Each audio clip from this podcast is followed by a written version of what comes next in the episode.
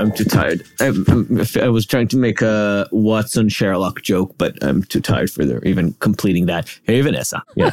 Hey, Adaam. Not asking you how you feel. I can see it on your face. Uh, yes. also, I encourage people to dispense with asking people how they feel. I know you hate it. Although I, when I do ask you, I do generally want to know the answer. I'm not I, I actually. Don't, I don't think you're. I don't think you don't. But you mostly do that to torture me. In the same Mhm. way that I insist on people using my full name in professional settings so that they have to go through the whole thing and see how uncomfortable it makes them. Mhm. Speaking of uncomfortable things, first of all, welcome to Uncertain Things. Second, there's a war in the Middle East. In case you don't know, this Saturday, Hamas combatants infiltrated Israel and carried out the most brutal massacre of Jews since the Holocaust. And I think it's just worth being very clear, especially for Americans like me who may be a bit more ignorant of the situation. And it's, it is very difficult to, to understand. But Hamas is not synonymous with Palestinians, right? There is a distinction between Palestinian people and Hamas, which is a political party slash terrorist organization rules over Palestinians in in Gaza. And you can distinguish that from other political parties or representatives like the Palestinian Liberation Authority. But I, I just think Americans tend to conflate Hamas with Palestinians. I think it's very important to have this distinction in in your minds. Yes, the Palestinians are the people, the people who are vying for national independence and have a long and complicated and bloody and tragic history with Israel, where mutual atrocities have been commenced over the years. Hamas is a political group. It is a terrorist organization. It is a dictatorship, a, a theocratic, kleptocratic coterie of mobsters that supported by Qatar and Iran, whose sole purpose, as explicitly described in its charter, is not to provide welfare for the Palestinians who live under its reign, but to purge the land of Israel from Jews. They have been ruling the little strip of land called Gaza since 2006, after Israel has unilaterally extricated all its forces and its presence from it in order to enable Palestinian independent rule in that territory. Immediately following this disengagement, this unilateral disengagement, Hamas was elected into office democratically, and then less democratically went on to exterminate all opposition, all, members of the opposition party who fled to the West Bank, literally throwing them out of the windows.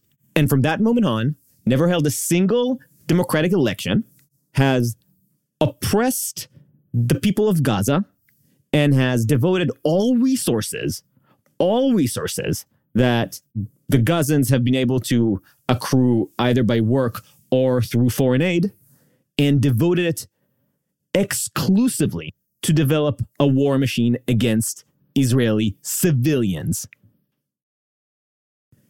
In the years that followed, Hamas used its independence to launch a barrage of rockets targeting civilian Israeli cities around the strip and further into the country. Civilian cities. In response, Israel implemented a blockade to prevent the flow of weapons and terrorists into the country. This Saturday, Hamas death squads have infiltrated the apparently quite porous blockade, raided civilian towns around the country and executed a full scale massacre. They have butchered over 1,300 people, most of them civilian, and counting, by the way.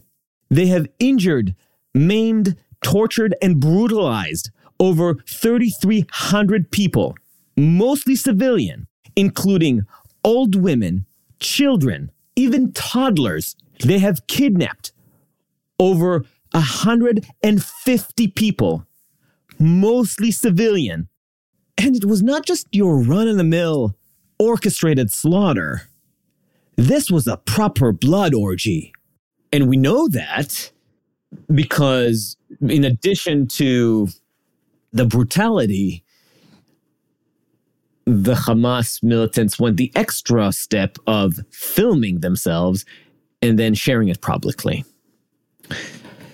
Proudly, because they were proud of it and because they thought it's going to break the resolve of Israelis. And lastly, because terrorists want to get a response.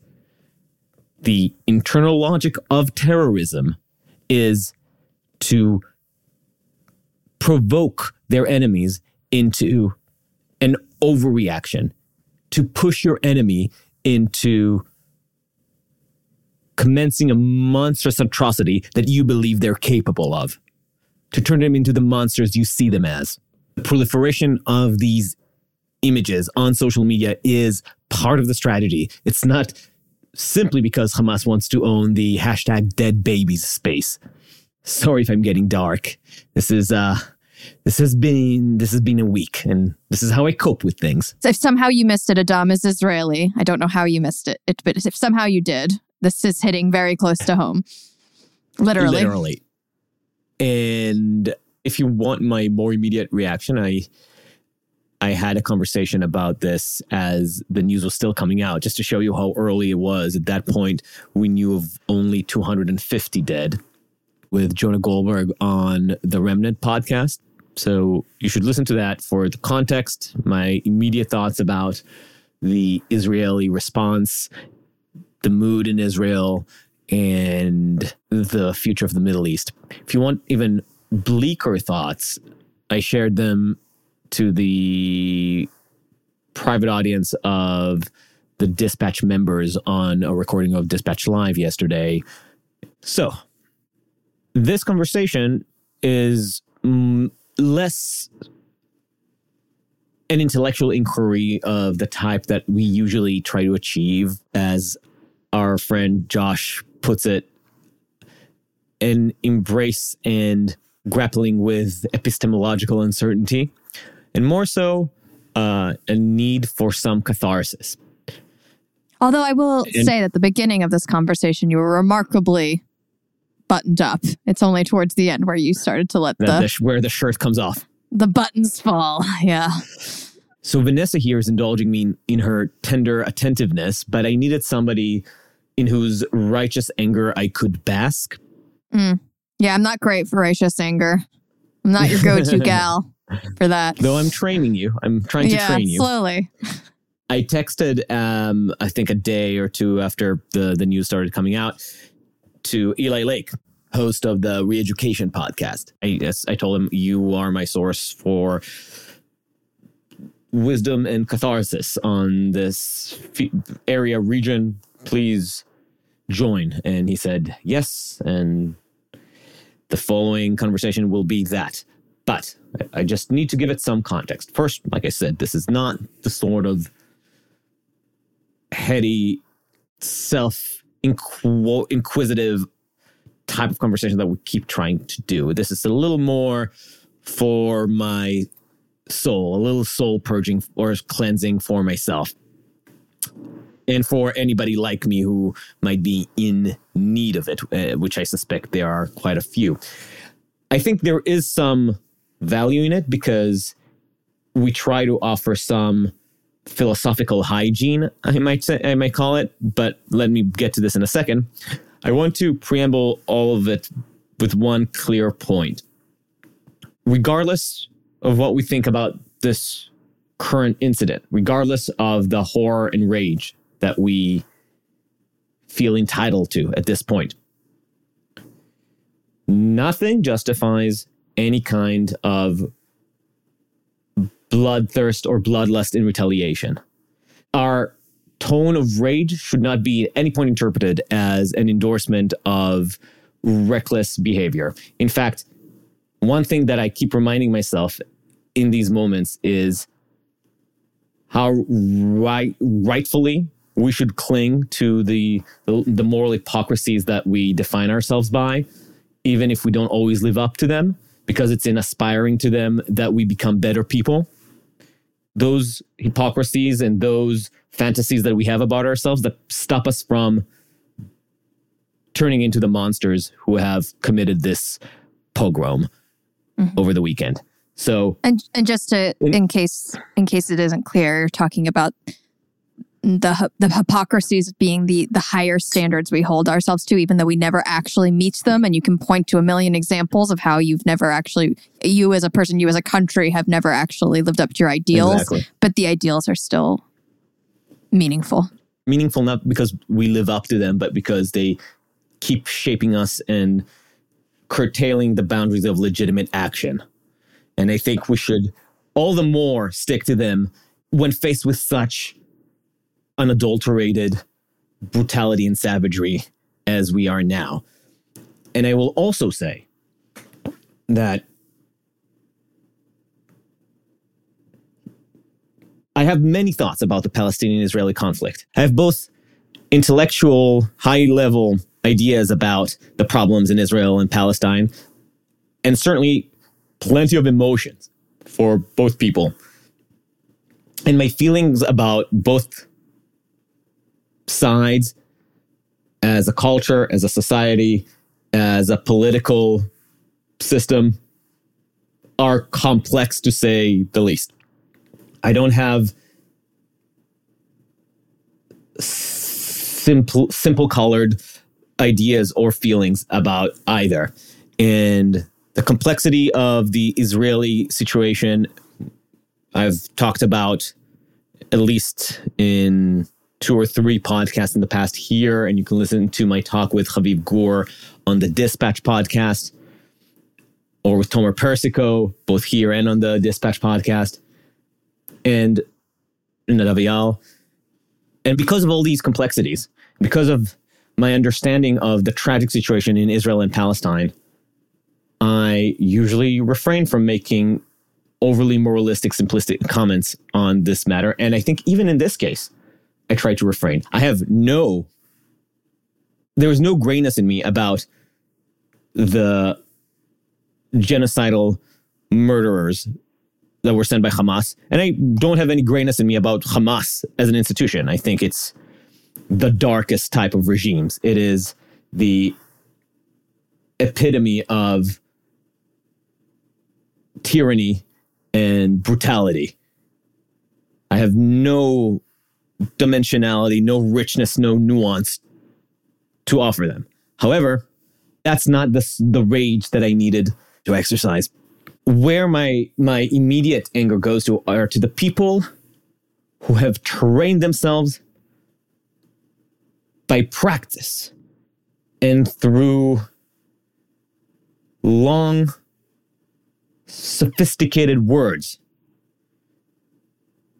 to undermine their own sense of morality and under the guise of freedom and justice have aligned themselves with the murdering, butchering, oppressive despotism of Hamas. And of course, I'm talking about drum rolls, the American left. I, I, I, have one more thing to get out of the way. I will also, at some point, probably want to talk about the the other side of my rage, which goes to the Netanyahu government and Israel's strongman politics that have contributed to the hollowing out of Israel, the Israeli security apparatus and the Israeli system into the state that it is now, where it is barely standing. We always thought that everything was held by duct tape in Israel, but it, it's not just duct tape, it's a castle of cardboard held by duct tape. And to realize how true this is and how much damage has been caused to this fragile, brittle construct was some sort of red pilling, I think, for me. Even though I always thought that the the change from theorizing about it to fully understanding how bad it is is something that I'm I don't think I've really started grappling with and and I will. And Israeli society will. And the people who have hollowed out our country and have led to its destruction will. But this is another time. And another thing that will will will be dealt with another time is the same strongman facile politics that we see that we that has hollowed out Israel happening on the right who try to exploit this horror to play their culture war games domestically. Okay, I think I'm done with caveats. So with mm-hmm. those things we'll deal with another time. Today is devoted to the fucking American left and their response to the pogrom. Yes. And for perhaps obvious reasons, I am a little less active in this conversation between Eli and Adaam, um, but I did have some thoughts. Uh, so, if you are curious to get my take on the situation in a little bit more depth, stay tuned after the conversation with Eli. Um, but yeah, let's not d- delay the catharsis any longer. Shall we get into it? So, I'm actually going to start with asking our guest because we have Re- returning so time. Guest. Returning guest, phenomenal returning guest. How many hours of sleep are you on? How many hours of sleep am I on? Um, four. Where there's a shared insomnia on with um, among certain people currently who are just dealing with the unfolding situation in Israel, and I I, I, just figured that I need to do something for this and uncertain things. I couldn't figure out what. And the only person I had some notion of wanting to hear from is you. I, I texted you. I said you are my uh, source for reason and catharsis. Well, so. Adaam, I got to tell you, um, your podcast that you did with Jonah on the Dispatch skiff was fantastic. It was really good. I agree. Thank you. Um, so this is un, completely unstructured, and this is just about trying to process things. Let's start with your current crusade, uh, Eli. You you are um, when you're not writing or going on podcasts or actually doing um, thorough, deep analysis. You seem to be hunting down people on Twitter and and and calling out their moral decrepitude, um, illiteracy, um, turpitude. Yes illiteracy. um, tell me about this. Well, I mean, listen, Twitter or X has become, in some ways, uh, it's become like useful again because yeah. it's a great way to see the videos and to sort of catch up with what's happening. It's something that I care about deeply as a as a Jewish American, uh, a Zionist, somebody who's been to Israel many times. And then you then you encounter people who call themselves progressives who are the first you know to whip up campaigns because a tweet from 5 years ago was interpreted in such a way not just saying you know the usual pablum about you know de-escalations and ceasefires but reveling in what they call decolonization resistance um, kind of the ma- fusing lies about Israel and this this occupation or the blockade and with with um as a as a justification for a pogrom. And um i i have said this on twitter. I've said it on a couple podcasts. The democratic socialists of america are the national socialists of america because they have celebrated nazis. Now it's interesting. Today sensing the heat from that despicable rally of, on Sunday in New York City and other cities. So, just context for people who who might mistake this statement as just uh, as just heated rhetoric or vitriol. The DSA has the NSA. the newly reconstituted NSA has promoted, celebrated, and defended an event planned for Sunday in New York in support of Palestinian resistance a day after the yeah. worst Jewish pogrom since the Holocaust took place. And the issue is not, I want a Palestinian state. It's not, I, I, you know, I mourn the loss of, of children in Gaza. It's not that. And, and, and let me let me oh, yeah. ca- caveat within caveat. This should be also clear because we're just jumping into it with our moral outrage, but this is something that I'm I'm almost tired of having to explain, but yeah. we will do it for the sake of you know sane listeners who are just genuinely clueless about the the region or about our perspectives on this or the reaction that's been happening or the reaction and everything but let's just say it out front this is not about the the relationship between Israel and uh, Palestinian uh, would be state. This is not, and it's certainly not an imputation of the Palestinian as a people or and certainly and certainly certainly not the Gaz, Gazans who probably suffer the worst of all worlds in their current circumstances. They are probably some of the tr- most tragic uh, people in the entire human world right now. Amen. In, yes. So let's just be clear about this. The Gazans are in a tragic situation, and my heart truly breaks. It has been breaking for them before this atrocity. It has been breaking for them from for the horrors that they have to suffer under Hamas and um and, and in relations to the Israeli state, and it's and it certainly breaks for what is about to happen to them now.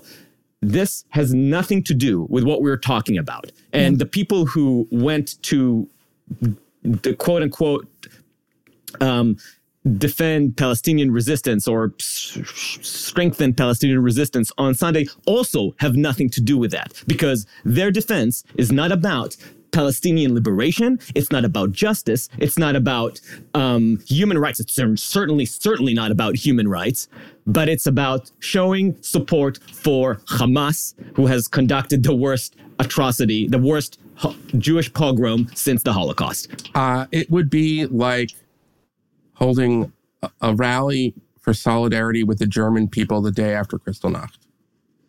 That's what it is. That's why right. I call them National Socialists of America. Now, um, a couple points that I think are very important here.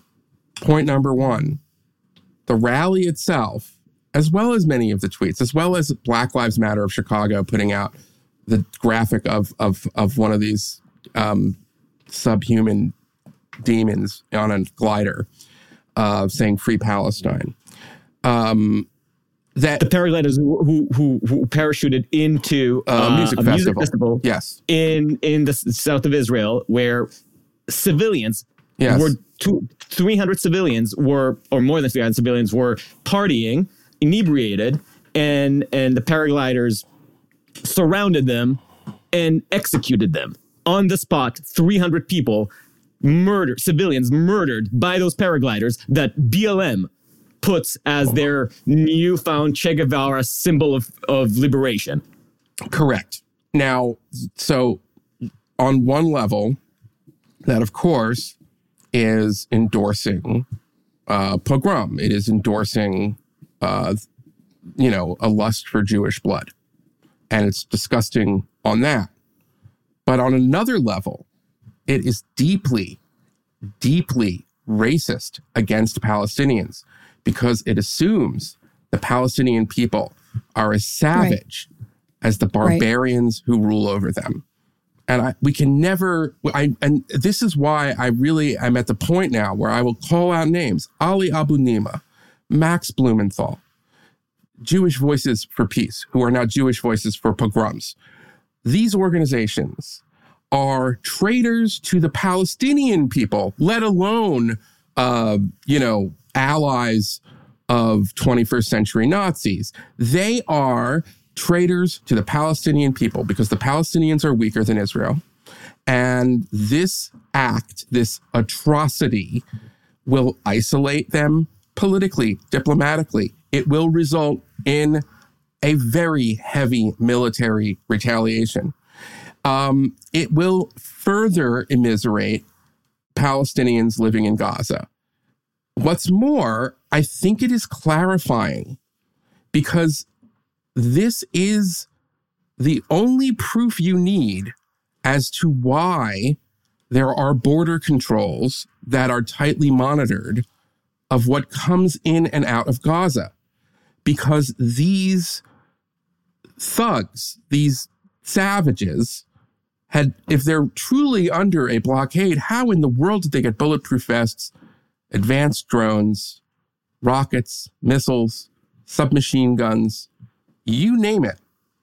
So, I mean, that's the thing is that they're saying the blockade is why you are getting this response. And it is a total inversion of logic. No, the blockade is because this is what happens. Now, I mean, at this point, I just think the only humane solution is regime change in Gaza, full stop. I mean, I would go further. I think you need to uh, you need to have an ultimatum to the Qataris and the Turks to to hand over their leaders. You have to basically end this disgusting organization. And I think that the Iranians, if these reports are true, not just the Wall Street Journal, now the Washington Post, although there's some differences on whether the Iranians gave the, the green light. Yeah. But there's there has now been some reporting and good reporting on the fact that the Iranians helped plan and the operation and train these operatives. Um, they need to pay a, a price as well. And it is absurd that there could ever be a nuclear deal with Iran at this point. There can't be. And it's it's it I understand all the arguments. And this is not I don't want to put people who I have policy disagreements on Iran. They're certainly not in any close to the same category of the cretins who um, are are reveling in, in the murder of Jews. But there has to be an understanding. There is no formula that will entice these barbarians into the civilized world, full stop. They are not our only problem. We have Russia, we have China, we have a, a, world that is a very dangerous place right now. But you can't, we don't get to choose. We don't get to say, oh, well, you know, maybe if we did this formula, or if we if we did this transfer, or if we had this, or you know, we had we allowed six thousand instead of seven thousand, whatever. No, no, no, no, no, no, no. They're they're they're dirtbags, and ultimately the goal, we can't do it right away. We shouldn't invade Iran. But I'm saying the goal has to be democratic revolution in Iran. We cannot live in a world with these with these barbarians. Full stop. We can't. Israel's the canary in the coal mine, but we just cannot. And we just have to accept that. The distinction between foreign policy disagreements and uh, theory behind the Iran deal and placating Iran somewhat and on the other hand, what you call the cretins, the, the BLM, the, the newly constituted NSA, these this is actually really important. Yeah. Because the on the first side we have something that at, at its worst is um Chamberlainian appeasement. Yeah, because appeasement is not about yeah. I, I, we want to turn a blind we eye. Don't, we don't put Chamberlain in the same category as Hitler. Exactly. Right. And cham- and the, if you want to be historically as fair as possible, there was you can understand Chamberlain's perspective. You can understand the people who try to reach an Iran deal thinking that this really is the best way to mitigate um, Iran's progress on getting nuclear weapons while at the same time limiting American involvement and being able to focus more energy on bigger threats like China, potentially Russia. There is there is a logic that they followed. It's, uh, that that was not merely let the let them kill Jews. NSA and BLM clearly are saying let them kill Jews. Not only let them kill Jews, please kill Jews. This is what freedom looks this like. Is, this is what this decolonization is, yes, is, looks like. Right. And it's it's not just a few like people on on Twitter. I think this is the thing that's like painful to watch. It's not like a few nutty people This- just this- it's not, it's espousing. not, it's not, it's not a single BLM supporter that has been nutpicked to represent the entire movement. No. We're talking about BLM Chicago, one of the b- Yeah. largest branches. We're talking about the New York DSA. We're talking about The entire the- DSA, the entire DSA supported it. So did their college wing. And we're talking about uh, progressive Universities. politicians. We're talking, and we're talking about all major elite universities who had chapters of, of, of national organizations signing letters saying in different tones the same idea. We are okay with the massacre of Jews because this is what our twisted version of decolonization looks like, which means your twisted version of decolonization is akin to Nazism. Yes. Ow, well stated. And I'll just say this the irony, of course, is that only three years ago, these people had enormous cultural and political influence because they were seen as the sort of arbiter of what was and was not racist. And here they are engaging in the oldest prejudice in the book. Now, that tell that I believe that they have just they have impeached their their their moral credibility. But I would go further. I would say that anybody who tolerates them at this point, if you know what I'm saying, if, if you're in, if you're not interested in the Middle East, and God bless you if you are not interested in the Middle East, you know, great, and you just are you you like the socialists because um, you know they have the right position on you know the the General Motors strike Healthcare. healthcare or whatever. Okay, you you it's it's now no longer okay. You have to treat these people like the Ku Klux Klan. You can't say, well, you know, I agree with them on this, so I'm going to partner and I'm, they're going to be in my coalition, you know, on climate justice or something. No, find other partners. They should be the political equivalent of Ebola. Totally toxic. They are COVID. Um, and you know, there was an interesting thing that happened with in regard to some of these groups at Harvard that signed this disgusting, you know, statement or whatever. Bill Ackman, who is a hedge fund guy, went on Twitter and said, I'd like to know who their names are so we don't hire them. And then, of course, people like Mehdi Hasan and others were like, oh, that's cancel culture and McCarthyism and blah, blah, blah. No, it's not. And these are the same people who were cheering the canceling of people for like tweets they wrote when they were 17 years old that they can While denying that cancel culture is even a legitimate concept. Exactly. And now they're now they're decrying it, which is, you know, they're, you know, you know, Crimea River. But on but I'm saying that no. From the river to the sea. Yeah, exactly. Like just replace Jews with blacks. Okay? I mean, it's, it's completely unacceptable. And that's the part as diaspora Jew, as a diaspora Jew, where I say this is a scary moment. We saw the last Gaza war, by the way. We thought they were like kind of Palestinian Americans, but you saw in LA, like they were like roving around looking for Jews to beat up that had yarmulkes on.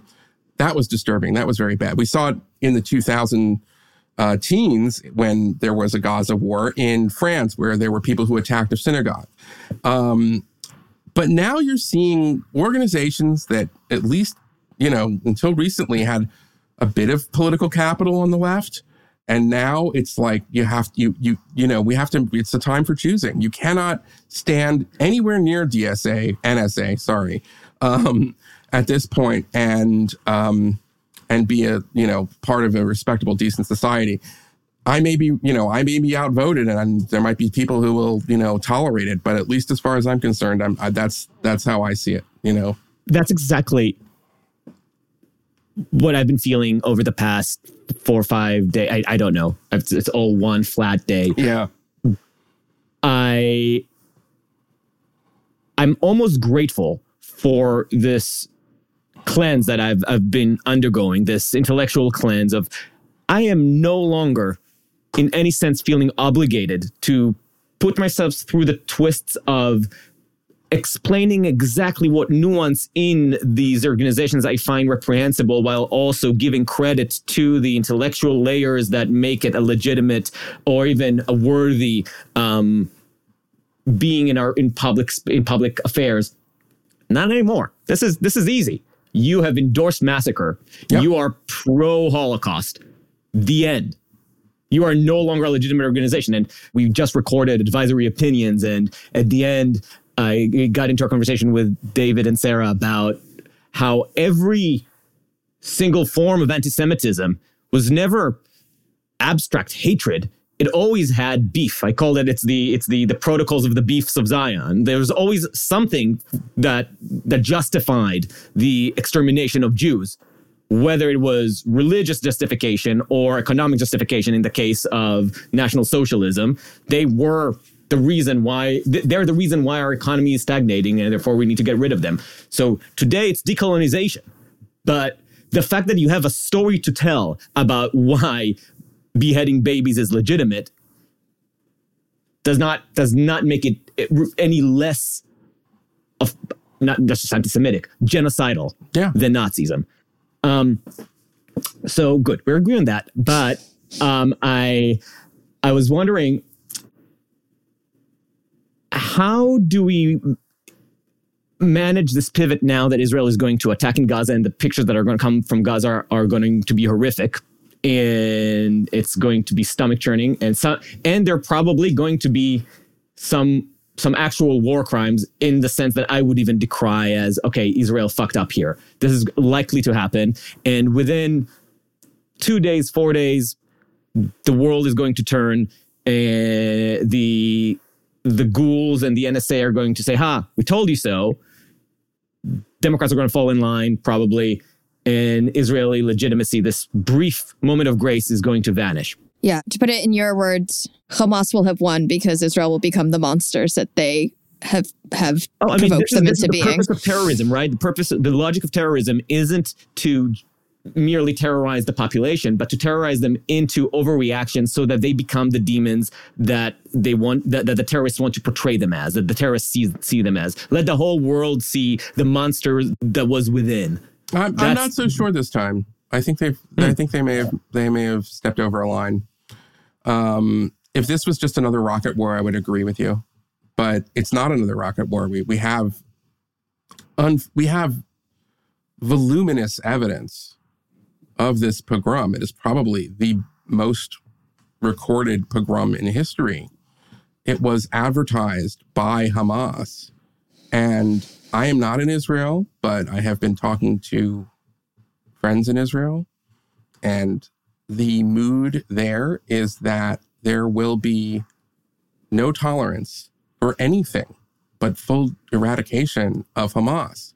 And Netanyahu is not in a strong political position. He, no. even if he wanted to maneuver his way into appeasing Joe Biden if he changed his tune, um, I don't know that he would have the political space to do so. So I guess I would say that I don't see it working this time. I also think that there is sometimes a reductionist view of the response to these things, which is to say that it's natural for human beings to focus on the negative comments. I mean, I certainly like, I, I have written pieces that I'm very proud of and have gotten wonderful feedback. And then I will focus on you know, the, the two one readers who tell me that I'm an idiot. And I think something like that happens on a larger scale in Israel, which is to say that in the period that European public opinion and opinion within the Democratic Party has turned in some ways against Israel, I think they've made new friends in India, they've made new friends in Kenya, they've made new friends also in these places of people who just sort of see through the, you know, convoluted and you know cretinous moral relativism relativism of you know this sort of dominant opinion. And this dominant opinion i think has been exposed as a failure. I mean I, I, just to bring in something that it, and this person has nothing to do with what just happened but in america as you probably may have followed there's a kind of controversy with rob malley who was the envoy to restarting the ne- negotiations with iran well you know back when Obama was running for president, he was an informal Middle East advisor and had to leave because at the time, you know, he he was open about meeting with Hamas leaders. Well, anyway, he was brought back in in 2013, and you know, for a while it seemed like the Democratic Party had sort of moved to where Malley is. But I think this is a moment where you like look back and you can find him, you know, in documentaries and in panel discussions online talking about how you know, they're not crazy. We have to listen to them. They have their own logic. You know, they also have social organizations. Those, the, uh, this thing, even though anyone who's been paying attention knows how barbaric Hamas has been since 1987 when they were formed. Um, this is this is going to have a lot of ripple effects, and so I am not so sure that it's going to be like in four days. Yes, you will hear those voices. I don't think they're going to have an effect on Israel, and I'm hopeful, although I don't want to get too hopeful, but you know, based on what President Biden said yesterday, my hope is that he will, um, you know, stay the course. If he doesn't, which is possible, there are things that the United States can do to pressure Israel, but it would be, in my view, I think it would be a political suicide for him and his party. Because I think the American I, people, I, this is the weird thing is that we're seeing these pockets of the left showing us, telling us who they are. And I think that we're also what we're not really counting on is that I think there's so many normal Americans who look at this and they say, wipe these savages off the face of the map. And I think that that is a very human response. And I think most normal people think that. And, you know, you don't have to, you don't have to be a political genius to figure out that that's, that's probably where you want to be in the 2024 election. I really hope you're right. So what do you think about Netanyahu and his, uh, place right now in the Israeli mind, as far as you can tell? Well, um, you know, I, I, I was, we talked about this before. I was critical of his outreach to the Judeo fascists. Um, and I've written about that. I thought that the protests were way overboard. And I had some sympathy for judicial reform, although I'm not an expert in it. And I, I tended to sort of, you know, want to hear both sides and I wasn't passionate. But I do think that the judiciary probably has too much power. But at this point, none of that really matters. What right. matters is that that Netanyahu believed that he could manage the conflict with Gaza, and that it was that he that it was in Israel's strategic interest to leave a weakened Hamas in place. And and by leave a weakened Hamas, you mean protect its rule in Gaza well, to protect, some extent, but to mow the grass. To the idea would be that you would preserve preserve the right. The but we're, we're not. We, we don't have anything to do with Gaza. We're not going to reoccupy it.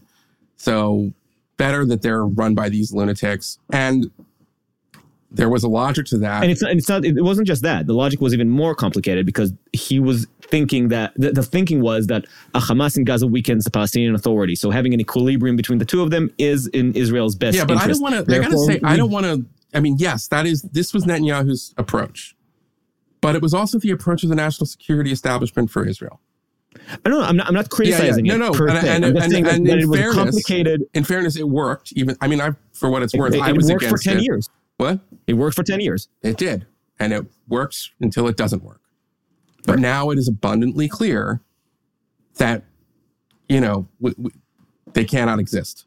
So you know, and so in that respect, yes, it's very sad what's going to happen and is happening there will be innocents who were killed and and and it's it's deeply unfair to the Palestinians who are going to have to suffer. But I'm sorry but the primary person or entity to blame for that is Hamas not just because they no. invited the attack. It's also because they use they use their own population as human shields. That is it is it is something that they seek to do which is to they, they want they want dead babies and so that's why they launch their missiles from hospitals and schools and mosques. And that's why they have weapons depots there.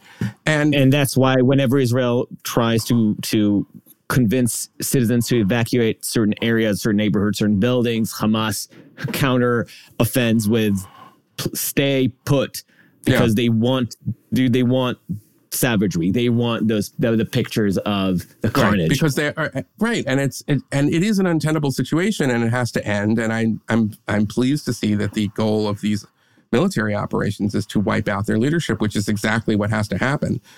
I, it's one of my it's, it's, it's a cliche in Israeli society, and I'm, I'm I've been in all my conversations recently. I've been hammering the importance of sometimes clinging to those cliches because they, as much as I'm a, a, an anti-cliche um, crusader, those those specific cliches sometimes sometimes some of our tacky uh, ideas of ourselves are the DNA of our moral ethos, and holding on to them actually long term shapes our behavior for the better or for worse. And one of those cliches in the context of the Israeli Palestinian conflict is that Israel is a culture of life and, and Hamas is the culture of death or a cult of death.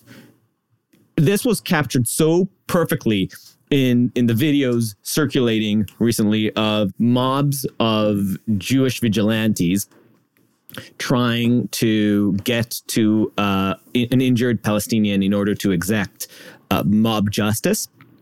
And it's been shared mostly by people trying to show look, the Israelis are just as barbarian.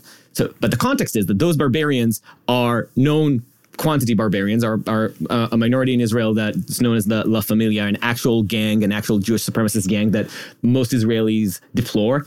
But more importantly, and this is the, the systemic expression of these cliches of the ethos of life, what the video actually shows is Israeli police dragging out and violently, dragging out violently Jews in order to protect an injured Hamas terrorist after the massacre who's currently being treated in an Israeli hospital.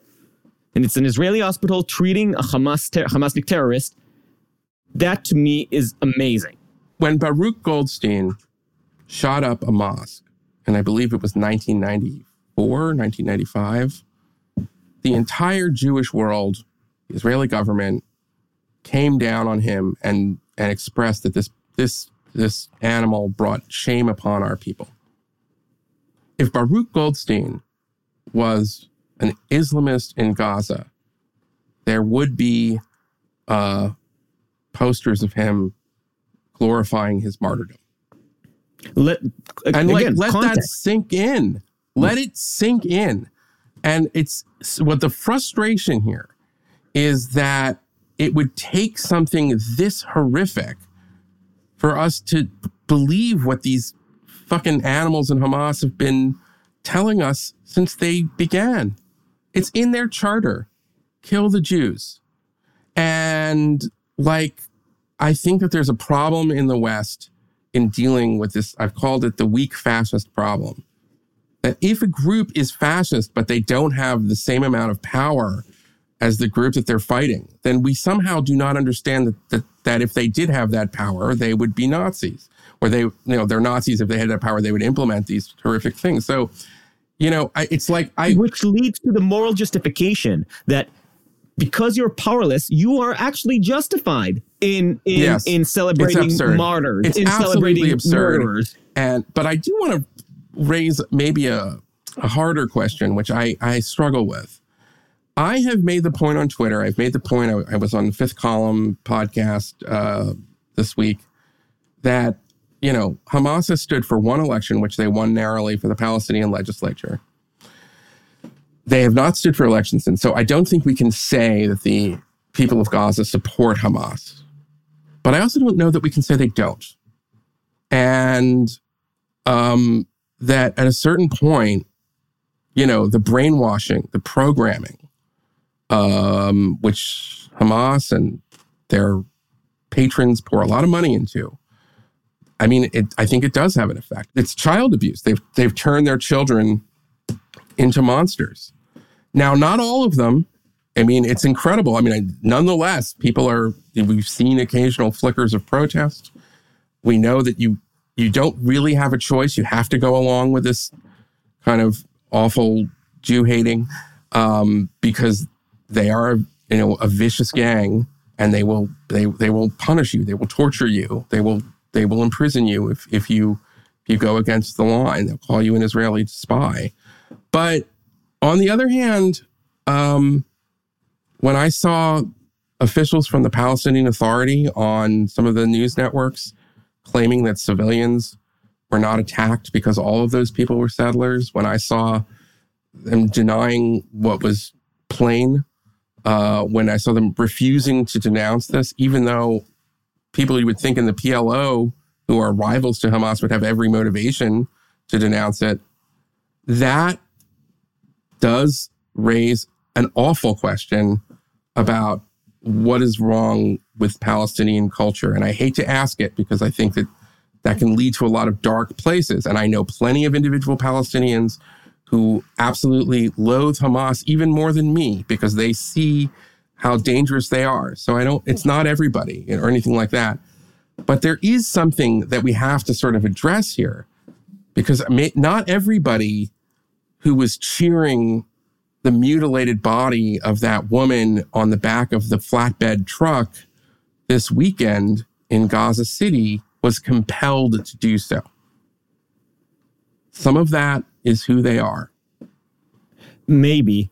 I don't, I really feel like we have no tools right now to I really. agree. No, I, I start off by saying it. we don't know. Yeah, no, no, no, I know, I know. I'm, I'm yeah. bringing this back because I really don't feel comfortable in any direction. I think that this is, this could well be true, but it also could not be. And I don't know how to approach this because we know for a fact that there are non Hamas affiliated Gazans who fully support it or at least are quite happy with the with the sight of the carnage because this is like I said, this is the culture. The the pleasure they get is from massacring Jews.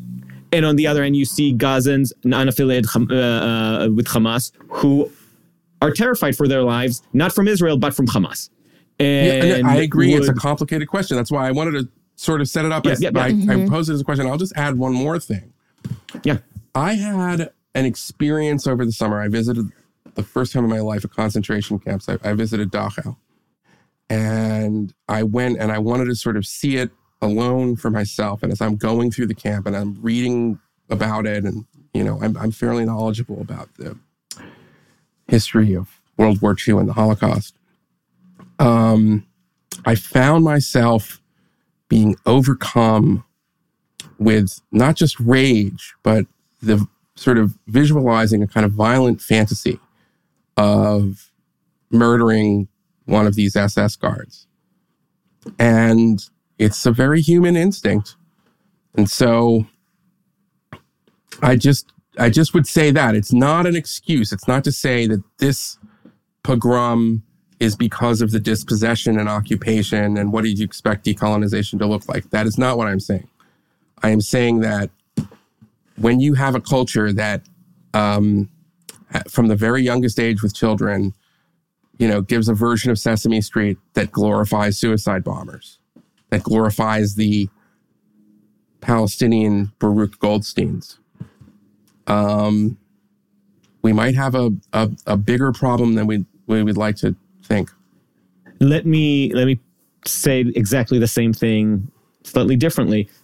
It's n- n- human nature to feel uh, an uncontrollable desire to seek justice in the bloodiest sense on people who have wronged you, even in the abstract. Yeah. Even if you just have the notion of being wronged by these people, if the if the wrong is severe, or enough, even if it's your, if your grandparents were wrong, then you. If it's your story, so yeah. But what matters is how we've been cultured to process this rage and and how we've taught ourselves to think it through, moderate it, and be more reflexive of the bigger value of either human life or of uh, deeper sense of civilizational uh, existence. And these are the values that define a culture. And the question is whether the decision of death cults in the fight against Israel to completely eschew any sort of prosperity based, humanity based vision of the future and completely devote themselves to destruction and the glorification of this very primal human urge is something that we can overcome or is it uh, are we too far gone yes and i would just mm-hmm. say this that when you deal and that was i mean listen i mean i don't have a memory of the holocaust happening in real time fortunately my family was out of europe by then it's but just the power of that rage can consume you and if you i'm just saying i mean like you can have all of those restraints but I, you can also see that if somebody has, has experienced something horrific and by the way this works on the other side too Yeah. Um, the IDF soldiers who are going into Gaza, if they knew people, they had families and relatives in those kibbutzim where they went house to house. I mean, I would be consumed with a kind of rage, and I don't know that you could talk me out of it. And that that's a very human thing, and you just have to gotta, you know, just recognize it. like Yeah. I guess I'm, I'm reminded too of what you first said at the beginning of our conversation, Eli, about how how how racist it is against Palestinians to be painting them as if it, this was the same brush Yeah. of what's happening now. And I think it's it's it there are many, many marginalized groups. There are many people who have been oppressed. There are many people who have suffered atrocities. And they do not necessarily answer with atrocities. yeah, that's true. in return, right? And I think like, the Jewish Uh, people, yes. Like the Jewish people. Although people there were many, Jewish many atrocities, we should say there were atrocities in '48. Of course. there have been atrocities Yeah. in Jewish wars. Absolutely. But the, the experience of atrocity does not justify the perpetuation of atrocity, right? And we should be able to to understand that fact when we're evaluating Well, I would world, say that in most events. cases you're right, but I mean, there's a famous story about when the Americans liberated Dachau, and there were the guards, and then there were these emaciated prisoners, and the prisoners began with what little strength they had, literally beating to death in a brutal and savage way. And the commander of the American unit told his guys to let it happen. And then that's a situation where I would say, yes, let it happen. The liberation of Dachau, you don't think that the and guards again, deserve did the guards deserve to did Right. the guards deserve to be lynched? I think they did. Let me give you. Let me give you a different question. Okay, 'Cause- Deserve is not the question, I think. Right, right, exa- right, exactly. The Yeah. and, and certainly not. I, I, I- I'm not sure the question is what what I feel and what they deserve because the answer for both of these are easy for me. But here's a different question that I've been trying to work out with a friend. So, you know how the Ben Gvir government was trying to advance the a law that will allow the execution of terrorists. I think we talked about this last time. Something that I'm very uncomfortable with, especially because of the very loose definition of what constitutes a terrorist. But it, even beyond that, even if you can really find airtight due process for capital punishment in Israel, it still changes Israel's understanding of what it is. Israel decidedly outlawed capital punishment and only created an exception for the execution of Eichmann. Bringing it back is signaling that we are turning into something a little darker, maybe not significantly darker. Maybe it's prac pragmatically necessary to embrace this dark approach for deterrence or some other kind of I mean, but I, strategy. I have a problem with the whole construction. The Israelis have no problem killing terrorists. I don't know. I think What do you mean? a they, they do operations all the time where they kill terrorists. Targeted, yes, targeted killings. You're right. There, they, they. I mean, may- maybe you're right, but this is actually my point. And there's no due process in that. It's just right, right. There's even le- less due process than that because theoretically they count them as combatants. But you, but no, I actually agree with th- this point. My point is that it's less about due process and less about the uh, whether capital punishment is a good strategy, um, criminologically speaking. My question is, does that that shift, that internal shift in Israeli identity, matter? Because I think it does. I think part, it, it was part of the, these internal set of cliches and um, hypocrisies that shaped the, the the the Israeli embrace of life and be uh, and sense of moral superiority. The the ex- exclusion of capital punishment was part of that, part of those set of beliefs. if And Baruch Goldstein back- had lived after his massacre, I wouldn't have a problem executing him. Again, morally, I wouldn't have a problem with that. I like that we would not have. So, but so you would not have a problem with this. You don't think that this, in a way, I didn't have a problem when, I mean, listen, I didn't even have a problem. Like, you know, there was a big debate in 2006 when they were trying Saddam Hussein.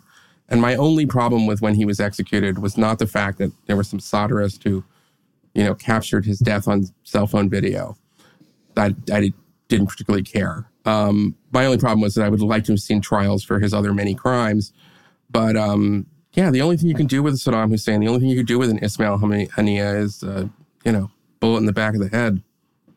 I mean, I'm sorry, there's evil in the world, And I don't think that Israel is less moral or less dedicated to life. In fact, I think that there's an argument that, in a sense, by defending the Jewish state, by killing the people who would do great harm to the Jews, they are defending life. I mean, I believe that if Hamas is wiped out and you can get some sort of Palestinian Authority with other Arab states in a kind of interim. I mean, this is a big if and if and if, and maybe I'm wish casting, mm-hmm. but if you can get to a point where there's another election in Gaza and they can, you know, bring in a more moderate and pragmatic, you know, governance, then I, I would give the IDF a Nobel Peace Prize. Because hmm. part mm. of peace and security is the vigilant, relentless and resolute defeat of people and groups that seek nothing but war.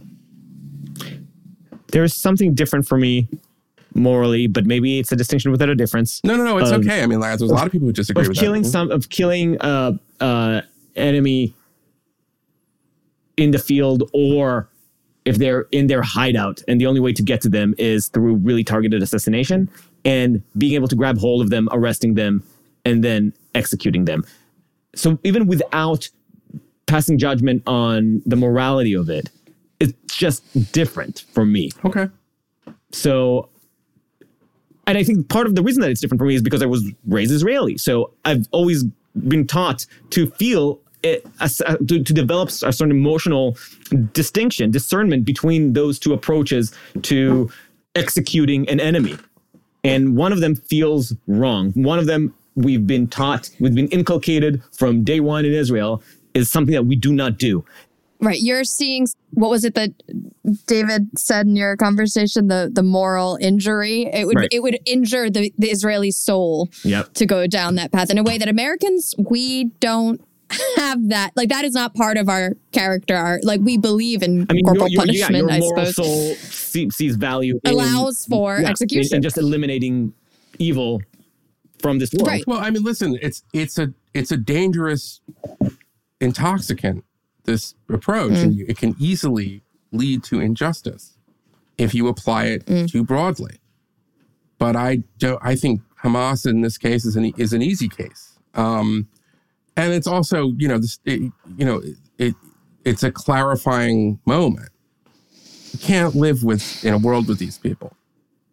Yeah. And and and that's why I'm not entirely sure that it's going to be like other wars that Israel has waged in the past because I it's going to be very hard. These are well documented and they're really the reason that you're seeing this dominating the news in this way and kind of leading to this engagement and everybody kind of being sucked into this is because you can't look away. Just to give an example, in 2013, 2014, if you remember, um, ISIS beheaded on video one of the aid workers. Yeah. American opinion turns overnight, and Barack Obama is back in Iraq.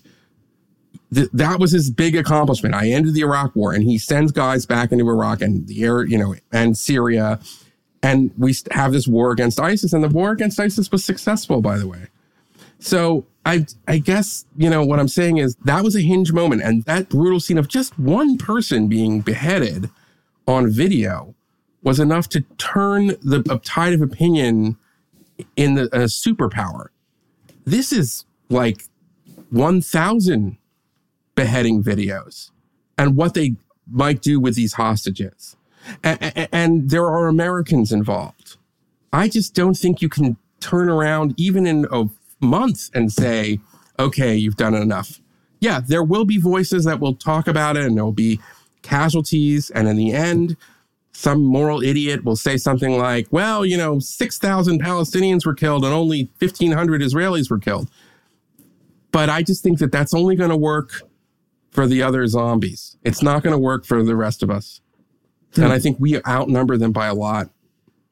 Uh, the the idea of we can't live in a world with them reminds me of Hannah Arendt's final lines in the uh, the banality of evil because she didn't oppose the execution of Eichmann, but she opposed the terms under which it was justified as an exception in the Israeli law, and I, I, I had to look it up while you were talking to find it, and it was uh, it, it was exactly about inhabiting the same world. And he says, um, blah blah blah blah blah blah blah. Um, and just as you supported and carried out a policy of not wanting to share, this is Arendt saying what the uh, prosecutors should, or, or sorry, the judges should have said in justifying the execution. And just as you supported and carried out a policy of not wanting to share the earth with the Jewish people and the people of a number of other nations, as though you and your superiors had any right to determine who should and should not inhabit the world, we find that no one, that is, no n- member of the human race, can be expected to want to share the earth with you.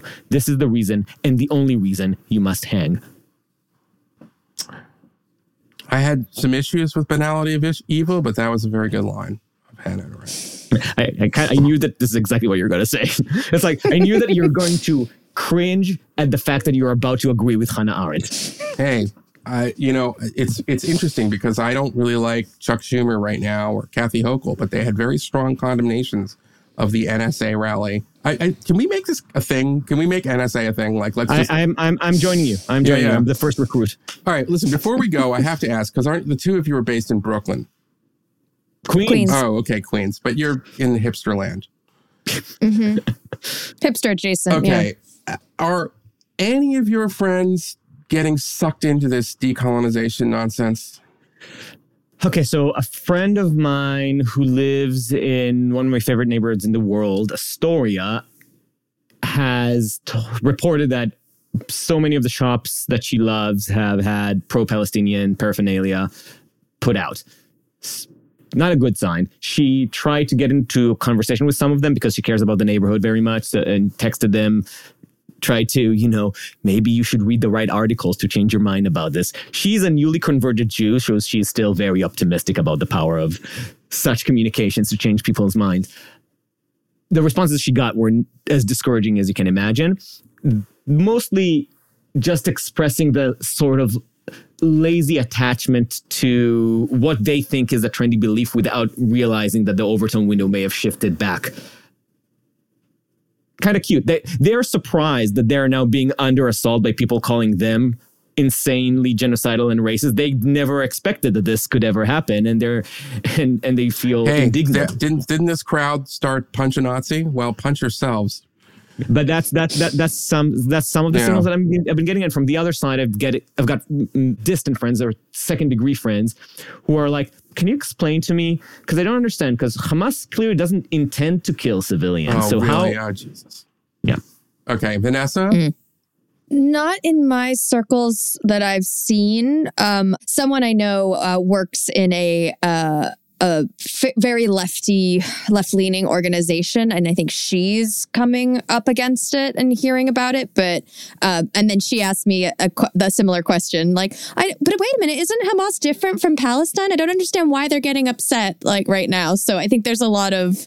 Uh, a, a lot of people who under who instinctively understand that this is the wrong response, but don't exactly know the intricacies of why or the details of why. Mm, Okay. Um, one more thing. I just wanted to uh, maybe just in our cathartic, in our mutual catharsis, Adaam and Vanessa. Did you see? So the Israeli defense minister said, you know, it's all out war, and then he said, you know, we're fighting animals. And then I noticed the um, National Socialist crowd seizing on that, saying this is the rhetoric of the Nazis. And I was like, no, he called Hamas animals. And and you know, my response is, and I've been, you know, out there on Twitter, as you guys know, I was like, and that, frankly, it's an insult to beasts to call them animals. They're worse than animals. They're fucking demons. But my question to you is, I mean, like, am I getting too emotional? Like, am I wrong? Like, it, that you know, Israelis should refrain from that kind of rhetoric, or like, I'm like, who cares? I I usually this is this is the thing that I feel the the cleanse that I mentioned earlier. Normally, I would say, of course, we should refrain for this kind of language, even though I wholly agree with it. I stand by this. I yeah, have no exactly. They're qualms. yeah, exactly. They're- Not the I mean, I mean, I mean, also, also, Yeah. you know what? You know what? We'll just pause. Like, this is me getting into my loop of like, yeah, let me think about the complexity. Like, wait, we're talking about people who went into villages of civilians on the uh, intention of massacring civilians, achieved said intention, massacred at least and counting 1,200 people, carted off elderly, children, women in trucks to be held hostage in Gaza for or later executed filmed all that, celebrated all that, had smiley cheering emojis attached to the slaughter of civilians, showed the mangled bodies of women that they've just raped and murdered. And, and while they're smiling and, and celebrating, playing happy, cheery music around it. And now we're thinking about whether or not we should be calling these monsters monsters. Give me a fucking break. Yes. Can I just? I'll share one more thing of, of my kind of Twitter experiences here. There Yeah. was, uh, sadly, I, there is a speak. There is a there is a, a kind of a Jew that goes to a dark place. So there's this guy who's like, my grandparents are Holocaust survivors, but I know that you know as that I will not judge the and it's like the military tactics of any oppressed people fighting, you know, from a ghetto, whether it's the Warsaw ghetto or Hamas. And I just lit this guy the up. Warsaw Ghetto did not escape the ghetto in order to massacre neighboring Polish civilians. It's absurd. And more what are you importantly, talking about? more importantly, What the fuck this are you guy. talking about? I want to name this guy. Hold on just a second because I really feel like Please do. no, please do. This nonsense. This idea of the Warsaw Ghetto. I've seen this cliche come You've up so it? Yeah, many yeah, times. exactly. Do you know what the Warsaw Ghetto is? Do you fucking know A, what happened in the Warsaw Ghetto? When the Warsaw Ghetto Rebellion happened, it happened in response to an action where the Nazis came in to destroy, eliminate the ghetto, to exterminate every single person there. Israelis are trying to save civilians in Gaza. We are we are warning buildings at the expense of maybe alerting the terrorists that we're trying to get in order to save civilians. We're sending messages, we're sending warning shots in order for the civilians to evacuate the buildings, even if that means losing the actual targets that we are seeking, because we want to preserve life in this enemy region because we appreciate life even when they are under opposition government. Okay, can I? The I got. I got. Let, you know what? be I, I, know. I know I'm a glutton for punishment. this. I know. Okay, and let me. I know I'm a glutton for punishment here.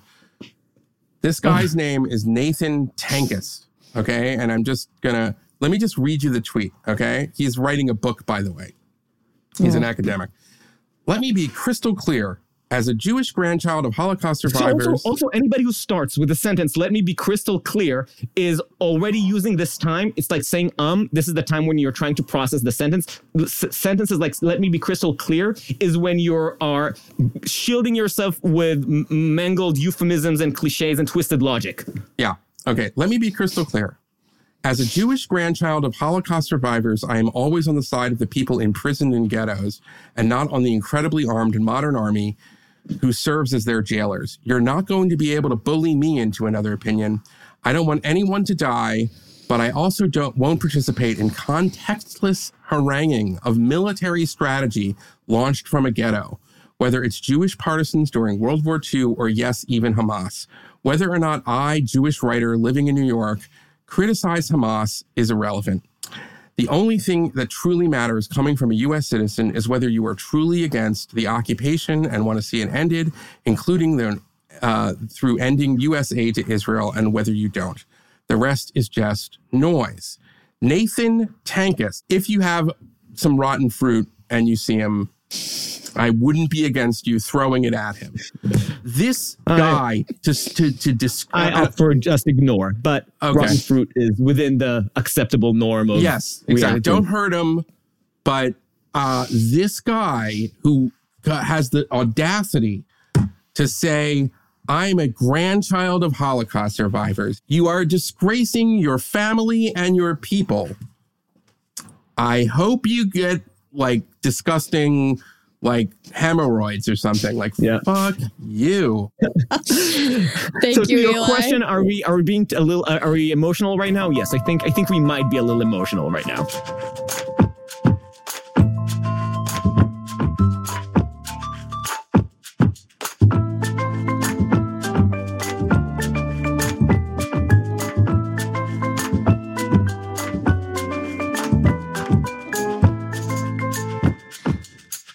I think this is a good time to note that this will be a more explicit episode than usual. If you're watching with young children at home, perhaps wait until later or put on the headphones. Um, two things before we dive into it. Um, and I mean, for obvious reasons, I am less active in this conversation than than you and Eli, but I do want to comment on on something that you that you've brought up, which is, you know, the kind of ethos of uncertain things, to explore things from both sides, to criticize rhetoric and ideology on the left and the right, um, to not take stories that you hear in the narrative as given, to understand that there's complexity behind most of most of what what we're seeing in the world today, and to give space for that complexity. However, um, we've talked about this. You and I are very naturally inclined towards seeing things on both sides, towards intellectualizing um, sympathy, empathy for people, un- assuming good intent, trying to unravel logic.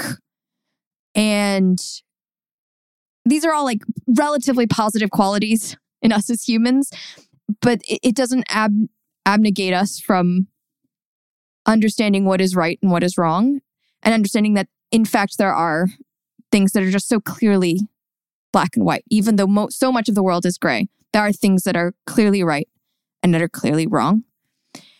And i do think it's important you know with all of all of the the news cycle and the reaction there's people are going to get you know sucked into the stupid cancel culture-ish whatever dichotomy and it's like you know as a human what is right and what is wrong. Um and i think it's important for for thinking feeling moral people to say so. Um i'm not on the like you know at the level of adam and eli in terms of like getting into twitter fights with people because you know for that's not my style but i still think that there's there should be some clarity in this moment. Um, and if you're not seeing why there's clarity, that's that's a problem. Um, it, it does not come at the expense of complexity, is what I'm trying to say. It's funny uh, because I guess this the, the uncertain thing ethos is in our blood. I listen to you and I'm like, yes, but the idea of I, I I honestly don't think that there is a black and white. And I think this is the fundamental cognitive dissonance from which all other cognitive dissonances emerge. Moral relativism is correct. Subjectivism is correct. There is no moral truth. But there is the fact that there is no moral truth mean that you have no moral context in which you work, in which you operate? Or is the idea that you don't there's no moral truth in this objective sense just license for you to commit any act of savagery that gives you good vibes. And back to my point about committing to the cliches and committing to certain lies about ourselves, that is what shapes moral truths. There is no deeper sense, there is no way in which you dig deep into your heart or search far enough and refine your ideas in a Kantian way in order to extract this moral imperative. You build an ethos from the cultural stories we tell ourselves about ourselves and you commit to them. And if the American left, progressives, want to commit to a new myth, a myth of true tribalism and brutality, completely abandon the story of a universal human experience in the name of fuck you, got mine, then so be it. But now we know what it means. Now we know what it looks like. Mm. I, I, I, I also don't want to come across as if I'm saying that because there is moral clarity that there's i think you're also kind of hinting at this that there's justification for acting out or like I mean we're going Right. to get into this with the conversation with Eli because I think he has a slightly different line on this but for me personally just because someone has some sense of moral clarity here it doesn't doesn't mean that all actions are then justified in response in response to that like there you still need to hold yourself to a moral standard um but I do think that mo- moments like this of clarity are important on a societal level and also on an on an individual level. I mean, you and I were talking about this in kind of more personal context, but there's there's a difference between acceptance and forgiveness. And when you see when someone has wronged you or has done something wrong, you don't have to accept it, but you can forgive it if you choose to. Now, this is obviously I would not. I'm not not trying to draw a parallel here. I don't think we should forgive Hamas. This is unforgivable.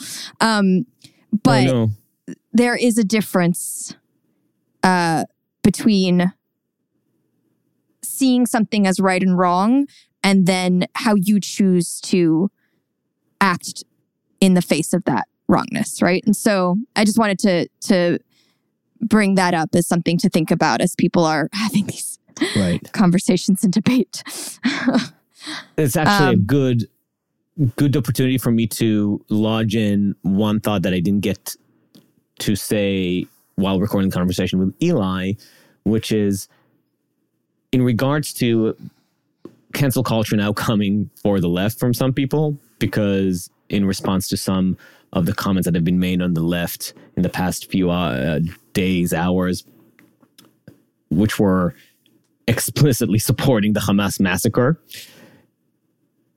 some employers said, I want to know the names of these people who are endorse in colleges and universities who are endorsing these actions so that I can make sure not to hire them.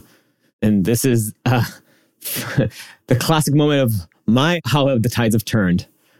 I am there's a deeper discussion of this matter on the advisory opinions episode I produced today for uh, with David French and Sarah Isgur, and you can listen to that. Maybe it will be in the show notes. But, and I think there are two issues. First, and this is for another time, the fault is not with moron college students. The fault is with the universities that cultivate them and and never push back and have let this culture fester. And I am being radicalized in my pre-existing skepticism and rage at the predatory Ponzi scheme that is American elite universities. But there's a second issue, which is forgiveness. And people can grow out of their early perceptions or even midlife perceptions. People can evolve, and this is something that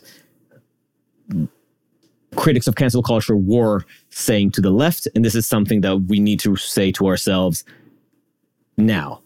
And that's a little addendum that I didn't get to mention to Eli. I think, unless you have something more to say, I have one last one last thing to say, um, which is I do want to just take a moment to recognize that you have been through the wringer the last few days, and despite it all, you've gone on multiple podcasts, including this one, which is not which is not like a, a little thing either, because the stakes are so high for you and your everyone who's listening to you and all of your family and friends who are going to want to hear what you have to say and feel like you're going to represent the situation clearly and well. And I did just want to take a moment to acknowledge that you've stepped up in this moment done your best and also despite the fact that you're grieving a, a, a sense of your country a sense of what was like i know you're in shock and it's all being repressed and pushed down but i do just want to acknowledge that it's not a small thing that you're talking having these conversations doing the work um and, and despite it all and despite all the rage you're still trying and grasping for understanding good faith. And i i just wanted to acknowledge that that it's it's an important thing that you're doing and it's um think a testament to your character. Uh, we'll see about that. but thank you. And on that note, time for some unadulterated rage. With Eli Lake.